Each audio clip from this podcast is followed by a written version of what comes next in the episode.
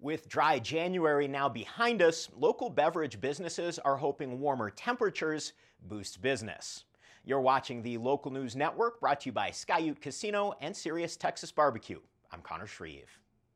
The days and weeks after New Year's can be some of the most difficult for breweries and bars.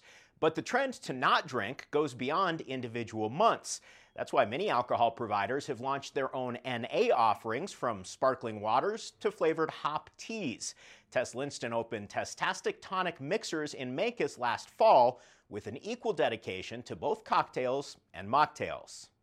I have seen more people starting to um, just again become more concerned um, about how they are, what, what they're consuming okay? And that goes for artificial ingredients. And so naturally, we just, you know, lapse over into our beverage consumption.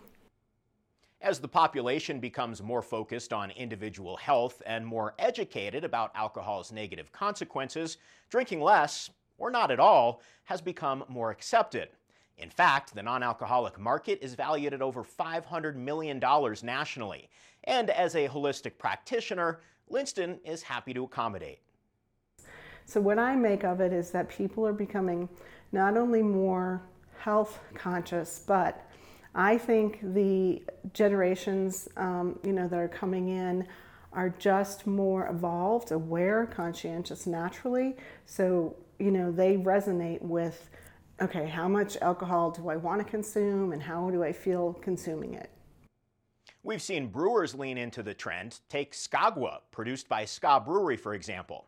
Now widely distributed, it was once just a sparkling, flavored water available at the tap room for guests who didn't want to drink a beer.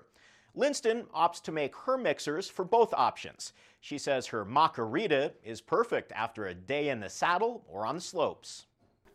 Um, this as a mocktail is an electrolyte drink, okay? Has four different kinds of citrus in it, the very simple, simple syrup, sea salt, um, so the citruses are orange, lemon, lime, grapefruit, okay? And it is also just very delicious. And as spring rolls into summer, you'll be able to catch Tesstastic tonic mixers hosting cocktail events at Durango Sustainable Goods. Linston plans on mixing up creative concoctions for various upcoming holidays as well.